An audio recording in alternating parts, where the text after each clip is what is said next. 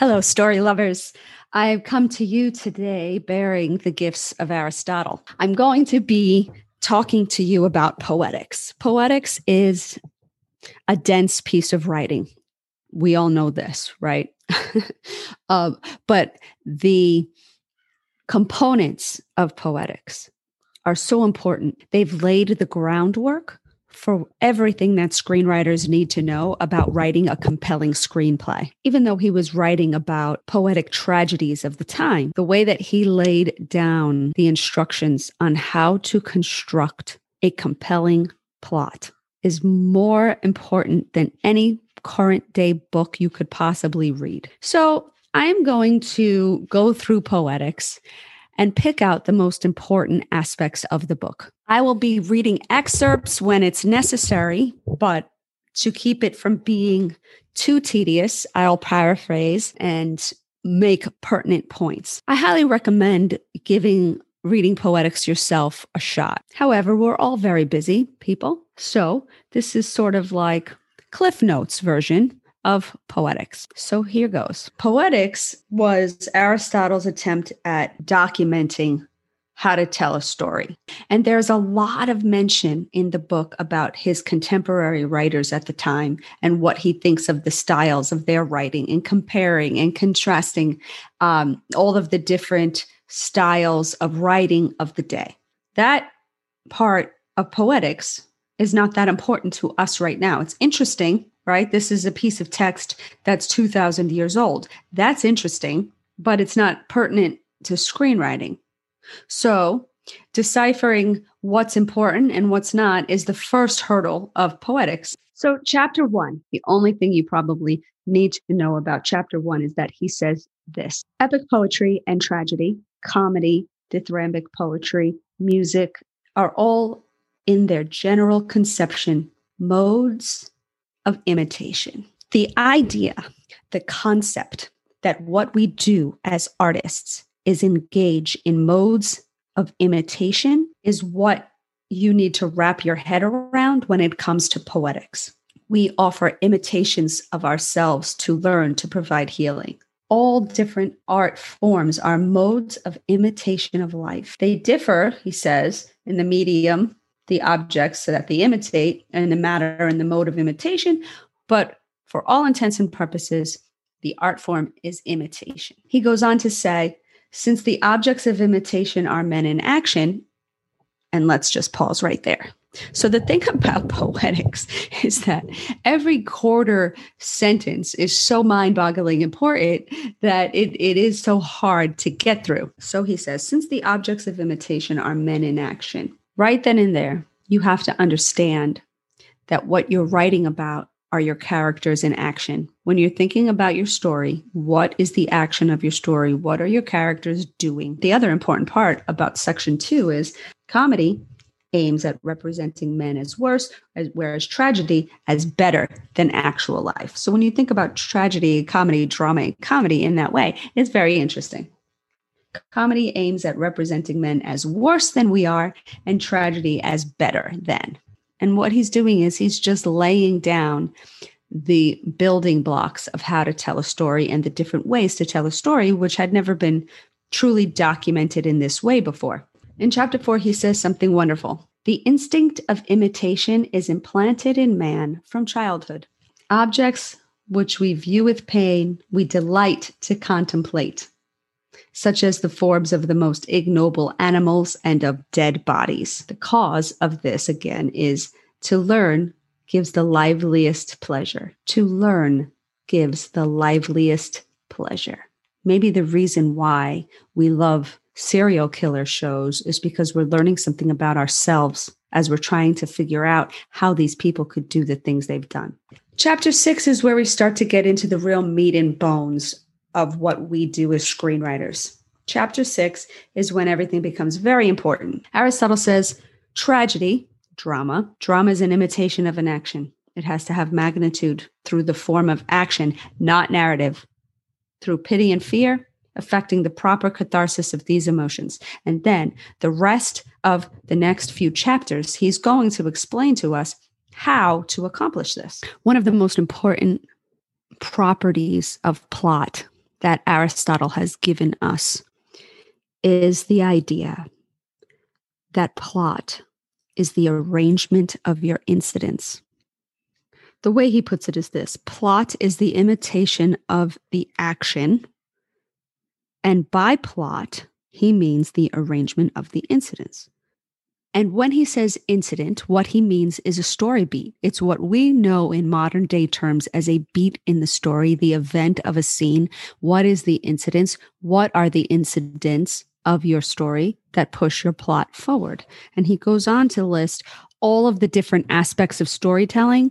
And what he says is that the most important of all of them is the structure of the incidents. Because tragedy is an imitation of action and of life, and life consists in action.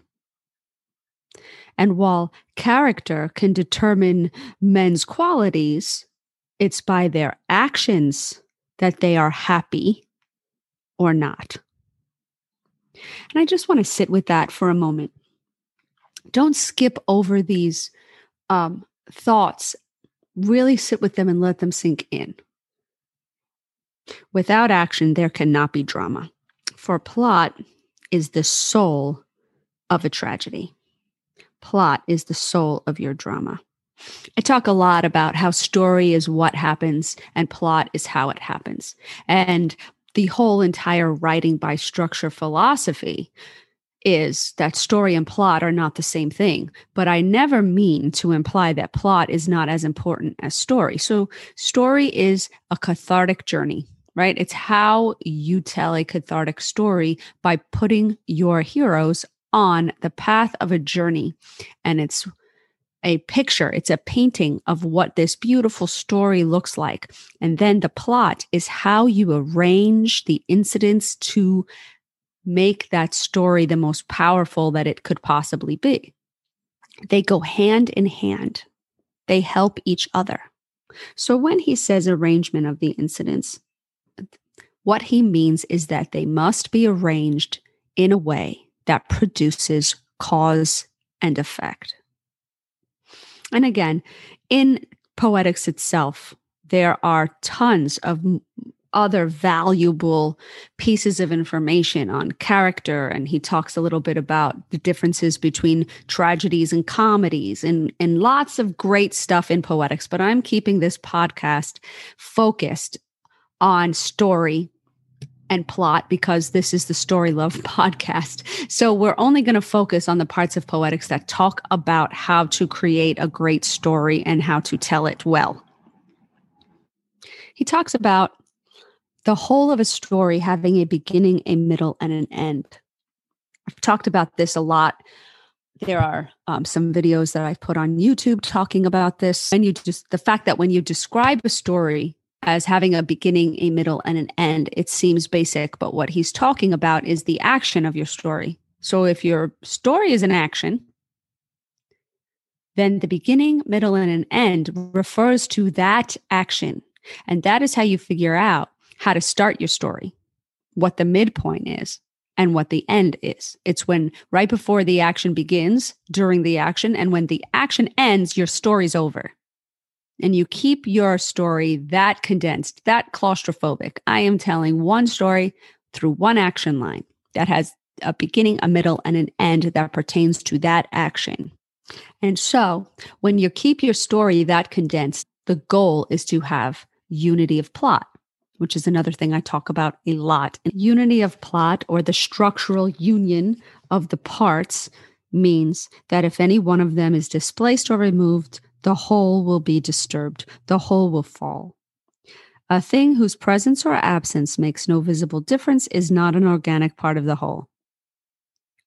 So every single scene in the story of your action causes the next to happen so that no scene can exist that doesn't belong. There's wonderful stuff in here about how to think about story as something that may happen, not necessarily what has happened. You know, there's an old saying, don't let reality get in the way of a good story. I mean, there's only so far you could take that. But at the same time, the idea is you don't have to tell things that have happened or could logically happen. What you have to do is create the world in which the thing you're trying to tell could happen. You create a very specific world where the things that you want to happen could happen. And then you stick to the rules of that world and propose that this could happen. And let me tell you how this could happen, as opposed to, I need to stick to telling the story of things that have happened. Two of the most powerful components of story that Aristotle talks about in Poetics as well is reversal and recognition. So a story has to be whole. It has to be cathartic, right? It has to have unity of plot. This is what we've learned so far. A story has to be whole. It has to have magnitude. There has to be unity of plot. It has to be a cause and effect arrangement of your incidents. One incident leads to the next, leads to the next. This is what we're learning about how to think about your plot. If your plot includes a reversal and a recognition, you will have a much more powerful plot on your hands. The way that Aristotle describes reversal is a reversal of the situation is a change by which the action veers around to its opposite. So, the way that I like to sum that up is by saying when your character gets the thing that they want the most, it turns out to be the worst possible thing for them. It seals their fate. When your character gets the thing that they wanted most, it seals their tragic fate. That's a reversal, not just a twist in a story. What you thought you wanted was the thing that destroyed you. And recognition goes hand in hand with reversal. Um, he goes on to describe all of the many different ways a reversal and recognition can happen together. You know, there can be an there can be a reversal, and your fate is determined, your death is determined, the tragedy is determined. And when you realize what has happened, that is the recognition. There are stories that don't have recognition, they only have a reversal, but the main character doesn't realize that they've just sealed their fate. But not all stories will, will provide a viewer with a reversal, but it's a great goal to have if you're telling a tragedy or certainly a drama thrillers, horrors, but more thrillers. I refer to Seven a lot. Brad Pitt's character wanted so badly to solve the case and having it be over with, but in solving the case and in ending John Doe's work, it seals his fate as being a murderer and the death of his wife.